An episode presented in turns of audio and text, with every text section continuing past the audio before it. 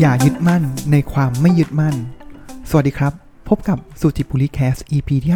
55สำหรับ EP นี้ผมอยากจะมาชวนคุยกึ่งศาสนากึ่งปรัชญาเล็กน้อยครับ เกี่ยวกับเรื่องอย่ายึดมั่นในความไม่ยึดมั่น ซึ่งฟังดูแล้วก็อาจจะ เอ๊ะ มันคืออะไรนะ มันฟังดูย้อนแย้งยังไงชอบกลนะครับอะผมอยากจะนึกถึงให้ทุกคนนึกถึงเหตุการณ์ใกล้ตัวนิดนึงก่อนนะครับอะสมมุติว่ามีเพื่อนคนหนึงนะครับ คนรู้จักผมว่าอาจจะเคยเจอแล้วแหละ บอกว่าเฮ้ยเขาเนี่ย อยู่ในบ้านที่หลังอาจจะซุดโซมอะไรเงี้ยครับ แล้วพอเราไปที่บ้านเขาใช่ไหมครับ ไปเยี่ยมเขาที่บ้าน แล้วก็บอกว่าเฮ้ยซ่อมบ้านสี่บ้านมันเริ่มซุดโซมแล้วนะ เขาบอกเอ้ยเขาไม่ยึดมั่นถือมั่นอะไรทั้งนั้นแหละ อะไรเกิดขึ้นทุกอย่างเป็นอนิจจังนะครับ อะ อันนั้นก็เคสหนึ่งแล้วก็เอ๊ะหรอ ไม่ยึดมั่นอย่างนี้ได้ด้วยหรอ นะครับ ตามหลักศาสนาพุทธแบบอย่างนี้เลยนะครับ มันมันทำได้ด้วยหรอ หรือว่าอีกเคสหนึ่งครับ เจออาจจะเจอเพื่อนหรือว่าเจอเด็กนะครับที่ เขาอาจจะไม่ได้ตั้งใจเรียนหรือว่าตั้งใจทำงาน แล้วเราก็ไปแนะนำเขาว่าเฮ้ยก็ตั้งใจเรียนสิเพื่อที่จะมีเกรดดีๆ เพื่อไปสอบได้โรงเรียนดีๆ มหาลัยดีๆทำงานดีๆ หรือว่าคนที่ไม่ตั้งใจทำงานเราก็บอกเขาว่าตั้งใจทำงานสิจะได้มีความก้าวหน้าทางหน้าที่การงาน มีเงินทองได้มีความภาคภูมิใจ เขาก็บอกว่า เออเขาไม่ยึดมั่นนะครับ บางคนก็บอกอาจจะบอกว่าเป็นการเดินทางสายกลาง เออ ฟังนี้แล้ว เราจะตอบยังไงเนาะผมว่าลึกๆแล้วเราก็รู้แล้วแหละว่าเฮ้ยบ้านมันซุดโทมอะ่ะ มันก็ต้องซ่อมป่ะหรือว่าไม่ตั้งใจเรียนไม่ตั้งใจอ่านหนังสือ ตั้งใจทำงาน ก็ต้องมันก็ควรตั้งใจป่ะแล้วแต่พอลาเขาอธิบายมาว่าเขายึดถือหลักทางศาสนา โดยการที่ไม่ยึดมั่นถือมั่น เออ มันมีอะไรแปลกๆไปหรือเปล่าในการที่นำคำสั่งสอนของพุทธศาสนาเหล่านี้มาอ้างอิง เพราะฉะนั้นแล้ววันนี้ก็เลยอยากจะมาชวนคุยเรื่องนี้นะครับ แล้วก็จะมีแตกประเด็นอีกนิดนึงไปด้วยนะครับ ที่ผมว่าเออ ก็เจอกับส่วนตัวเหมือนกัน แล้วเราจะเจออย่างเงี้ยเราจะใช้คำว่าอย่ายึดมั่นอย่างไรนะครับ ก่อนอื่นเลยต้องถามว่า ก่อนที่จะเข้าใจนะครับ ต้องถามว่า แล้วไอ้ที่บอกว่าไม่ยึดมั่นเนี่ยที่องค์สมเด็จพระพุทธเจ้าเนี่ย สอนมาว่าเราอย่ายึดมั่นถือมั่น เราอย่ายึดมั่นอะไรอย่างนี้นะครับ เออ ความหมายคืออะไร จริง ๆ แล้วเนี่ยความหมายโดยนัยยะเลยนะครับ ไม่ใช่ว่าไม่ยึดมั่นอะไรทุกทุกอย่างอย่างที่ตัวอย่างสองสามตัวอย่างก่อนหน้านี้นะครับ แต่ว่าความหมายของพระพุทธองค์เลยเนี่ยก็คือว่าอย่ายึดมั่นในเวทนา หรือว่าความรู้สึกที่เกิดขึ้นจากร่างกายนะครับ ซึ่งอันเนี้ยผมเคยมีพูดไว้ในตอนปฏิจจสมุปบาทและสั้นนะครับก็ลองติดตามดูได้นะครับ อันนั้นจะเป็นเนื้อหาเวอร์ชันยาวเลยตอนละครึ่งชั่วโมงเลยนะครับแต่ว่าตอนนี้ก็คืออย่ายึดมั่นในเวทนาหมายความว่าไงครับ คือ มันคือหลักการของการเกิดทุกข์ใช่ไหมครับ ว่าพอเรามีความรู้สึกที่ยึดมั่นในสิ่งสิ่งหนึ่งความรู้สึกที่เกิดขึ้นเนี่ยมันก็เกิดเป็นกิเลสกิเลสมันก็คืออาจจะเป็นโลภะอยากได้อีก หรือว่าโทสะก็คือเราไม่อยากได้มันผลักใส่มันออกไป แล้วจิตใจเราเนี่ยก็ขุ่นมัวแล้วก็เป็นทุกข์เพราะฉะนั้นถ้าเราตัดตอนแรกได้ว่าอย่าไปยึดมั่นเนี่ยมันก็จะไม่เกิดทุกข์นั่นเลยครับ คือทั้งหมดทั้งปวงเลย ถ้าเราเข้าใจอีกว่าทุกสิ่งทุกอย่างมันไม่เที่ยง ผมยกตัวอย่างนะครับ เหมือนกันว่าถ้าสมมติเราอยู่ในห้องแอร์เย็นสบาย เราก็อยากจะยึดมั่นยึดความเย็นยึดความสุขนั้นไปนะครับ แต่วันใดวันหนึ่งถ้าเกิดสิ่งที่เกิดขึ้นคือ ถ้าแอร์เสียนี่แหละครับเห็นไหมความร้อนมันเข้ามา เราไปยึดในความเย็นอยู่ เราอยากได้ความเย็น เพราะฉะนั้นพอเวลาเราไปยึดที่ความเย็นความสุขสบายของร่างกาย อันนี้แหละครับพอเรามันสถานการณ์มันเปลี่ยนมันร้อน เราก็จะเป็นทุกข์เพราะเรายึดจากความเย็น เช่นเดียวกันครับ เรา มีสิ่งที่เราไม่อยากได้นะครับ เช่นเราไม่อยากเจ็บป่วย เราไม่อยากพลัดพรากจากกัน แต่ว่ามันก็หนีไม่พ้น เพราะฉะนั้นถ้าเราไปยึดว่าเราต้องไม่เจ็บป่วย เราต้องไม่พลัดพรากเลย มันก็เป็นไปไม่ได้ เพราะฉะนั้นแล้วเนี่ยสิ่งหลักธรรมที่สอนหัวใจเลยของความไม่ยึดมั่นก็คือ อย่าไปยึดมั่นในความรู้สึกต่างๆ ที่เกิดขึ้นกับร่างกายทางจิตใจ เพราะมันจะก่อให้เกิดเป็นกิเลส แล้วก็ก่อให้เกิดจิตใจขุ่นมัวและเป็นทุกข์นะครับ อันนี้คือแกนกลางของความไม่ยึดมั่น ไปไกลกว่านั้นจริง ๆ แล้วศาสนาพระพุทธองค์สอนได้ไปไกลมาก ไม่ใช่แค่ว่า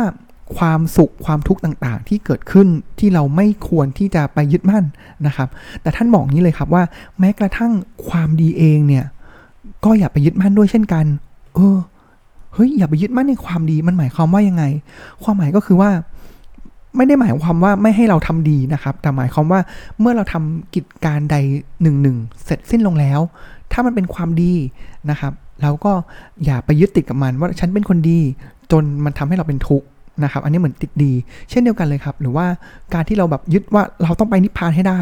จริง ๆ แล้วท่านก็บอกว่าอย่าไปยึดตรงนั้นนะครับนิพพานมันเป็นครับมันก็อาจจะเป็นเป้าหมายแหละมันเป็นปลายทางแหละแต่ถ้าเกิดเราไปยึดกับมันมาก ๆเลยเนี่ยมันมันทำให้เกิดทุกข์ได้นะครับ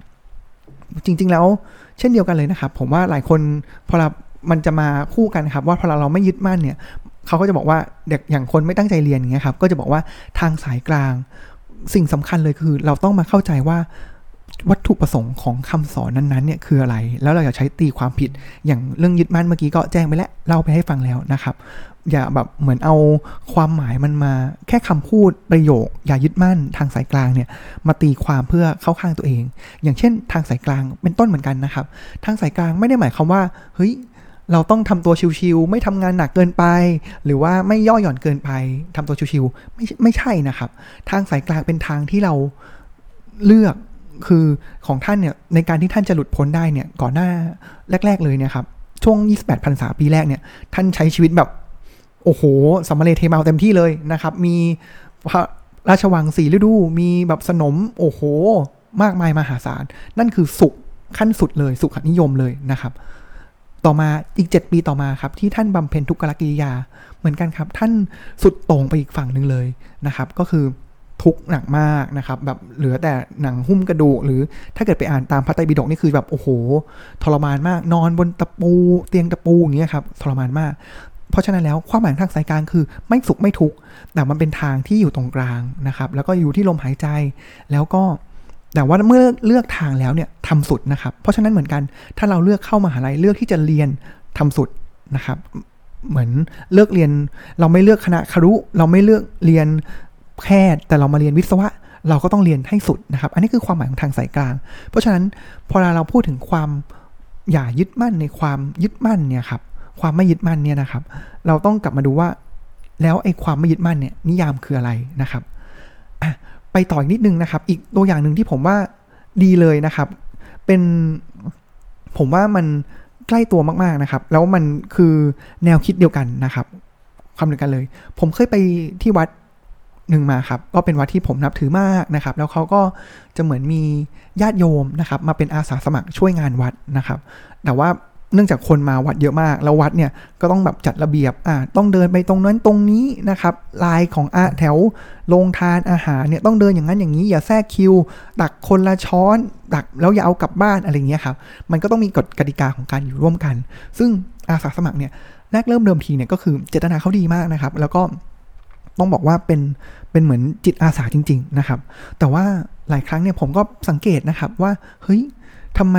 อาสาสมัครเหล่านั้นเนี่ยแทนที่เขาจะทำงานอย่างมีความสุขแบบได้บุญนะครับ แต่เขากับหน้าดำค่ำเครียดเลย แล้วก็แบบบางครั้งก็ตะโกนบอกไปต่อแถวตรงนู้นครับ ต่อตรงนี้ไม่ได้ อย่าแซงคิวกันครับ คือแบบ เอ๊ะ เกิดอะไรขึ้นนะครับ จนบางครั้งผมก็แบบบางครั้งผมก็โดนตวาดด้วยเหมือนกันจนแบบเฮ้ยเออ เกิดอะไรขึ้นนะนะครับ ซึ่งผมก็เปรียบว่าเออเนี่ยคนเหล่านี้บางครั้งเนี่ยเขาลืมตัวไปเขาเขาคิดว่าเขาทำบุญแต่ทำบุญจนเลือดขึ้นหน้า นะครับหรือบางครั้งก็โบกรถด้วยความเกลี้ยกล่ออะไรเงี้ยครับเพราะฉะนั้นเหมือนแบบการทำบุญจนเลือดขึ้นหน้านะครับเนี่ยมันมันเหมือนกันเลยนะครับ ก็คือว่าเขาไปยึดว่าเขาทำบุญทำดี แต่สุดท้ายแล้วเนี่ยมันออกมาเป็นอีกแบบหนึ่งคือเขายึดมั่นว่าเขาทำดีอยู่นะครับแล้วผลตามผลที่เขาออกมามันเป็นอีกแบบนะครับ เพราะฉะนั้นเหมือนกันกับที่เราเข้าใจความหมาย อันนี้เหมือนกันเลยครับ ว่าเอ๊ะเรารู้แล้วแหละว่ามันไม่ใช่นะ แล้วเราควรมองเหตุการณ์นี้อย่างไรนะครับ เช่นเดียวกันกับการเข้าใจความหมายของเรื่องของอย่ายึดมั่นในความไม่ยึดมั่น เราก็ต้องเข้าใจว่าไม่ยึดมั่นเนี่ยคืออะไร เหตุการณ์นี้เหมือนกันครับ ผมว่าต้องกลับมาดูว่า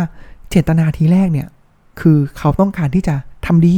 นะครับ ต้องเตือนสติว่าเรามาทำบุญนะ เรามาทำดีนะ เราทำมาทำสาธารณกุศลนะ เพราะฉะนั้นสุดท้ายปลายทางแล้วเนี่ย เมื่อเราทำดีทำบุญช่วยเหลือผู้อื่น